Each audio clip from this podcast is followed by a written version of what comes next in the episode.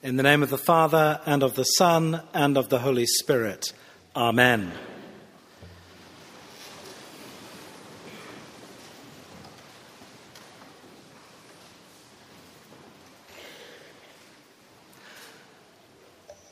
On Friday morning, I received an email from J.C. Penney. The subject line said TGIF doorbusters up to $20 off and more. I was kind of annoyed. It was Good Friday, for heaven's sake, the most poignant, somber, meaningful day of the year, a day not to be thinking about shopping and getting things for cheap.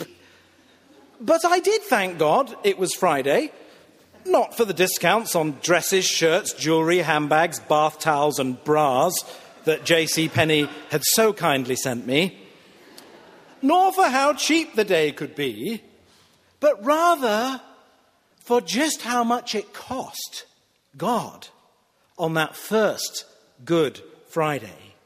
So that we can be here this morning with hope and expectation and joy.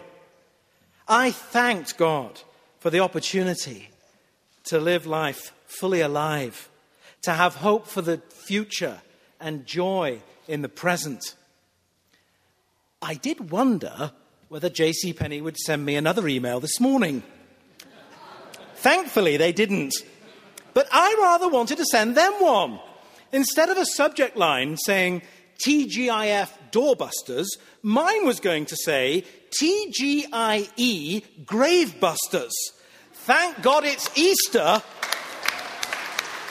And thank God for the tomb with its busted open doors.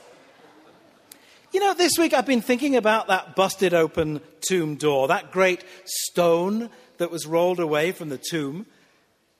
You know, for a long time, I used to think that the angels rolled back the stone to let Jesus out. But it's not that way at all. The stone was rolled away to let the women see in. Jesus, in his resurrected body, was not bound by stones or doors or walls.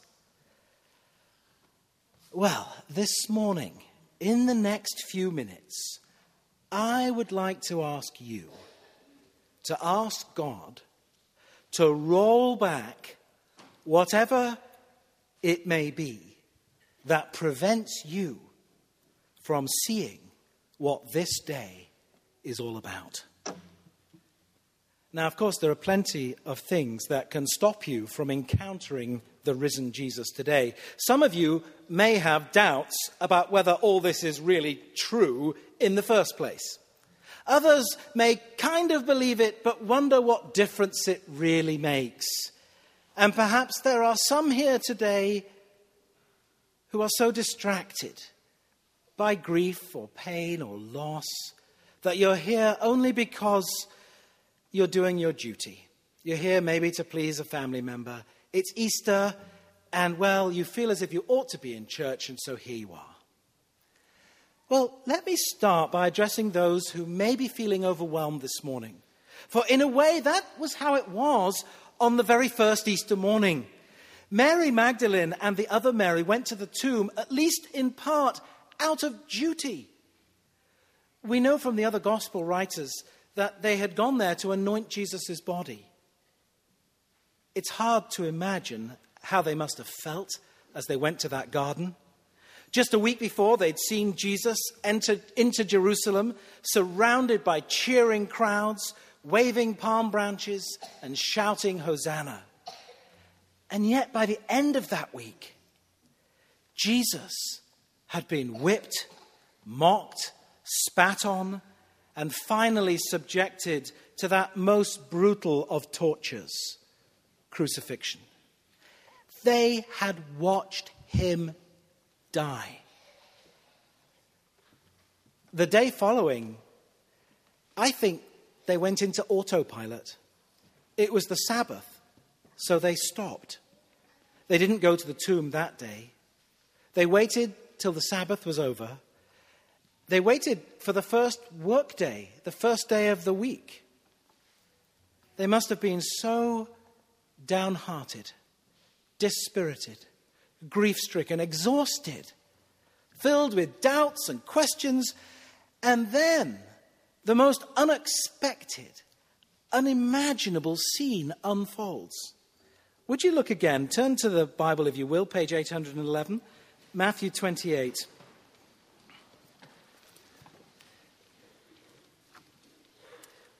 After the Sabbath, as the first day of the week was dawning, Mary Magdalene and the other Mary went to see the tomb. And suddenly, there was a great earthquake.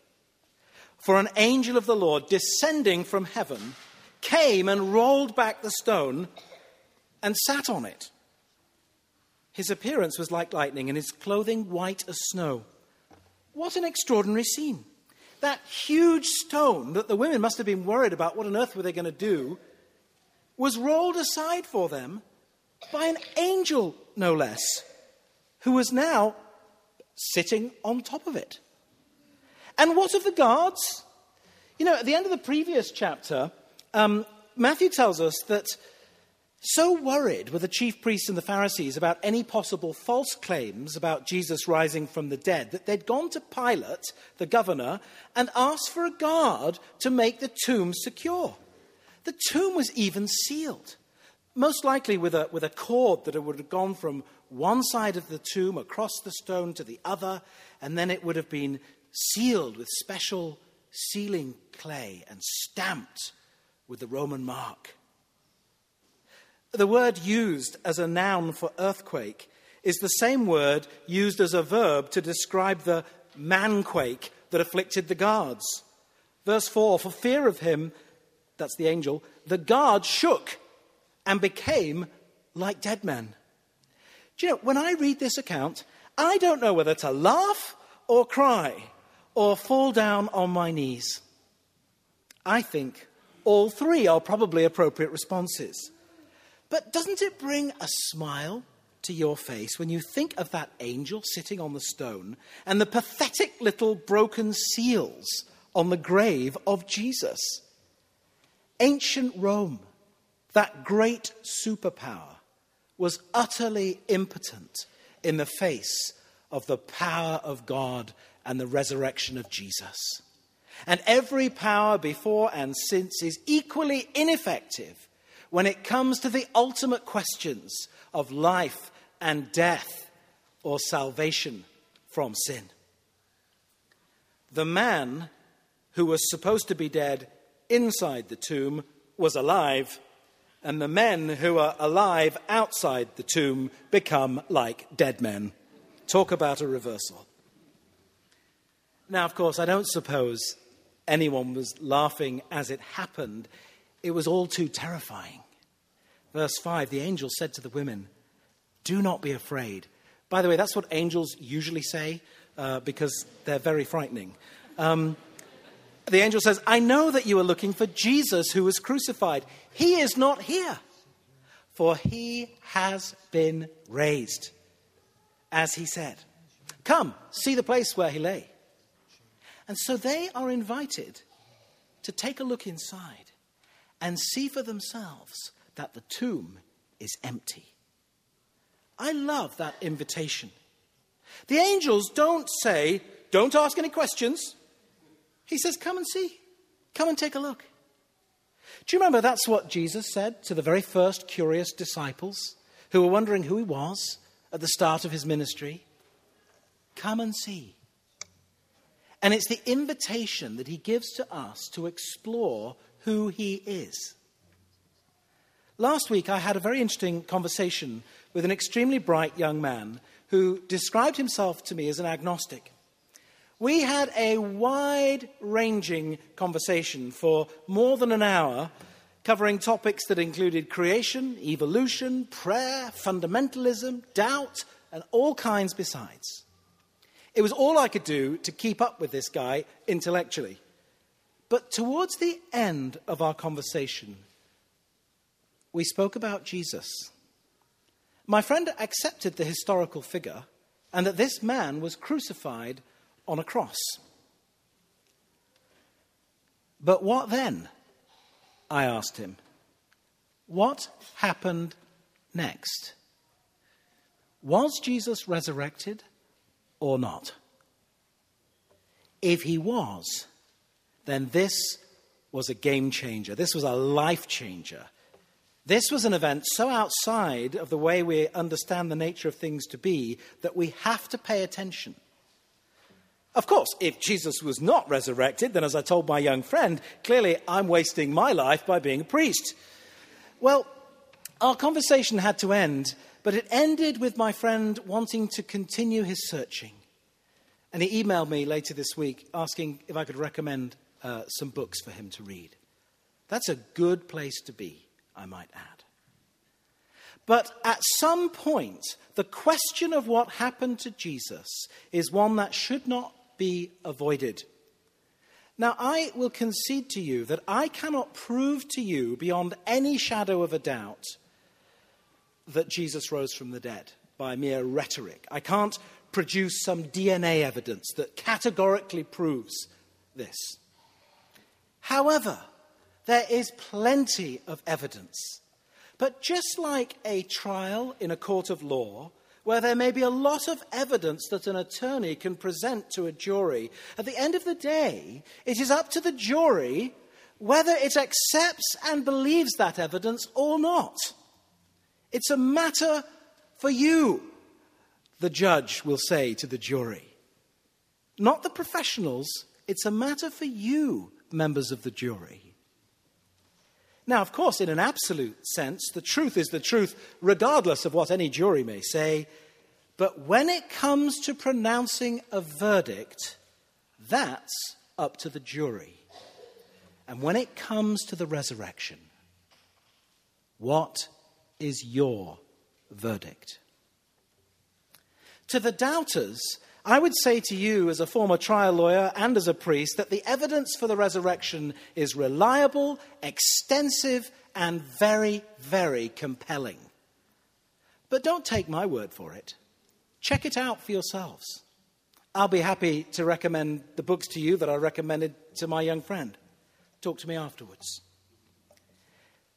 But maybe you're like another man I spoke to this past week concerning matters of faith. This man was an older person in deteriorating health. He used to go to church as a boy, but has not bothered with it since. We began to talk about God, and soon the conversation came around to Jesus and more particularly to Easter and the resurrection. I asked him if he believed that Jesus had been raised from the dead. And his response, I have to say, given everything else we'd said, rather surprised me. He said, Yes, I believe that. But it doesn't make any difference to me. Well, thankfully, he and I agreed that we would continue our conversation next week. But I think there are probably a lot of people who may vaguely believe that Jesus um, existed. They may believe that he, he, maybe they even believe he rose from the dead, but, but who nevertheless say, well, so what? What difference does it really make to me? What difference does it make now? I think it makes every difference, not least because of the words of the angel to Mary and Mary. He has been raised. These words, and it's just one word in the Greek, these words are at the very heart of the Christian faith. Without the resurrection, Jesus is at best some ancient Jewish rabbi who was a reasonably competent moral teacher. A, a very temporary savior, I guess, for Barabbas, perhaps, but certainly not the savior of the world. A dead hero, maybe, in a long line of other heroes and martyrs before and since, but not the Son of God. Someone who could empathize with pain and suffering, with injustice and hatred, but not someone who could do anything about it. Without the resurrection, the claims of Jesus fall down like a pack of cards. He claimed to be the Son of God. He claimed to be able to forgive sins. He claimed that he would rise from the dead. He claimed to be the way, the truth, and the life. But if he was executed and stayed dead, then he wasn't the way to anything. And he wasn't truthful and he certainly wasn't living. The resurrection matters because if true, if true, then everything is changed. It means that God has been faithful to his promises and that we can rely on him no matter what. It means that death does not hold the trump card over our lives. It means that life has purpose, a goal, and that Jesus Christ holds the keys of death and health and opens the door to everlasting life. If Jesus has been raised, then a new world dawned that morning. What difference does Easter make today? It makes every difference. The power that brought Jesus back from the dead is the same power that is available to all who believe and trust in Jesus. It is the power that breaks the hold of sin and selfishness in our lives. It's the power that frees us from addictions and guilt. It's the power that heals the deepest hurts. You know, one of the great privileges of my job is that I get to hear different folks tell of God's power at work in their lives. Indeed, just this past week, as various ones have come during Holy Week to make their confessions through the rite of reconciliation, I have been honored and humbled to hear the stories of those who came and to have the great privilege of declaring Christ's forgiveness through Christ. But in those stories, I heard not only the confession of, of the sins of, of pride, of selfishness, of self righteousness, and greed, to name a few, but also the stories of how God is making all things new of how there is resurrection hope, even in the midst of great suffering or sickness or loss and disappointment. Maybe you're visiting us today and you've not experienced anything like this resurrection hope that I'm talking about. Well, if you can, uh, why don't you come back next week or join a small group here? Hang out with us for a while and check us out. Check out whether these extraordinarily, extraordinary claims about resurrection and a God who makes all things new, check that out, whether it stands up to your scrutiny. See if it really makes a difference. Check it out from the people that come here. And by the way, I suspect that invitation is a lot more challenging to those who are here every week than for those and who do believe than those who aren't quite so sure. Why? Well, Will your friends see any difference in you? I say that not to put you on a guilt trip or to, or to make you try and hard to be, harder to be good. It's just that we swim in this culture that pays mere lip service to Easter or regards it as a rather strange Christian festival, devoid of any real meaning, devoid of any reality. So rather than remembering why we thank God it's Good Friday, why we are to thank God it's Easter, we are told instead to be thankful for shopping discounts. And the huge retail machine kind of rumbles on and rebrands Easter as a season of pretty dresses and springtime bargains and chocolate. It's extraordinary. Okay, well, so far, I've tried to say something to those who may have doubts. To you, I would say, come and see. Look at the evidence for yourself. I've, I've tried to say something to those who say, so what?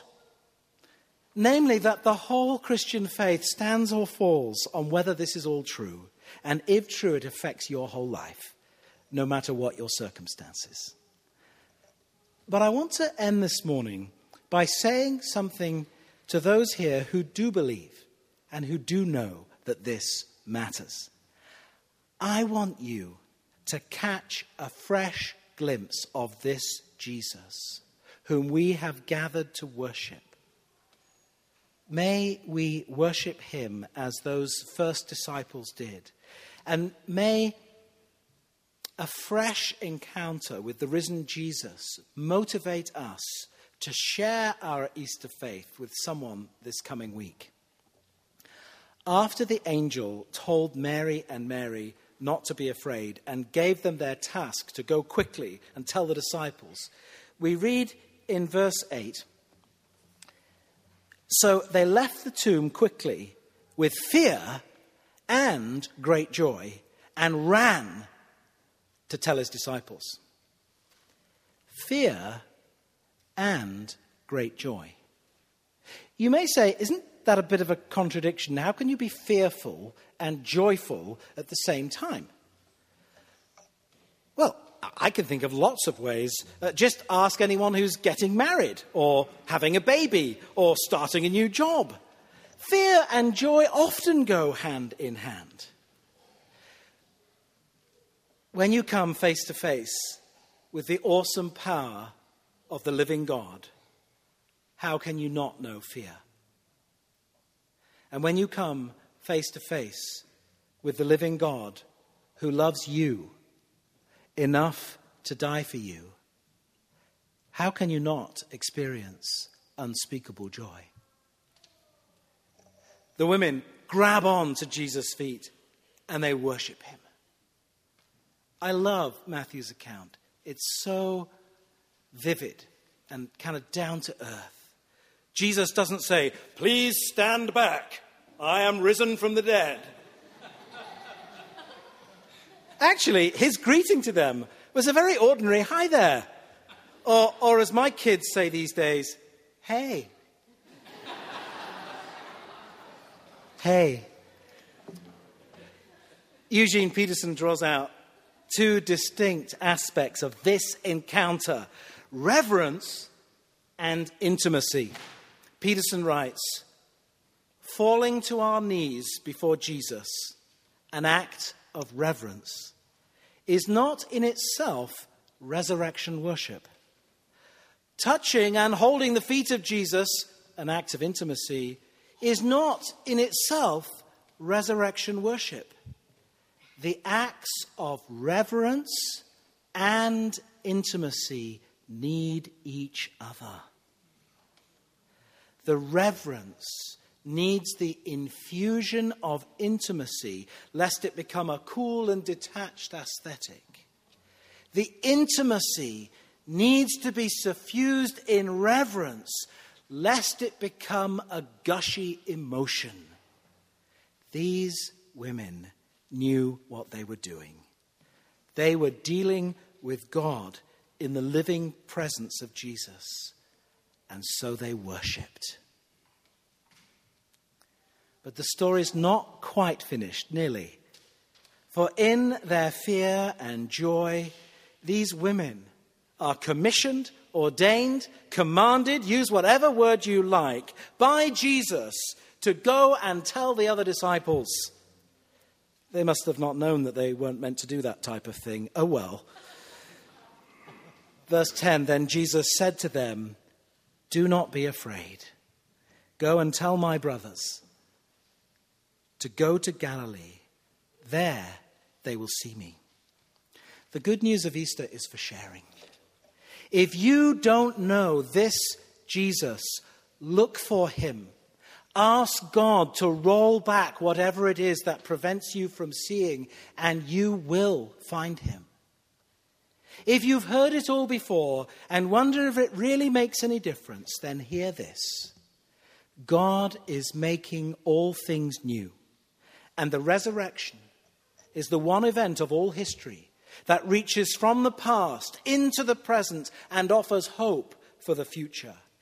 Come today, like the women at the tomb. Come in fear and with joy, and see afresh what God has done.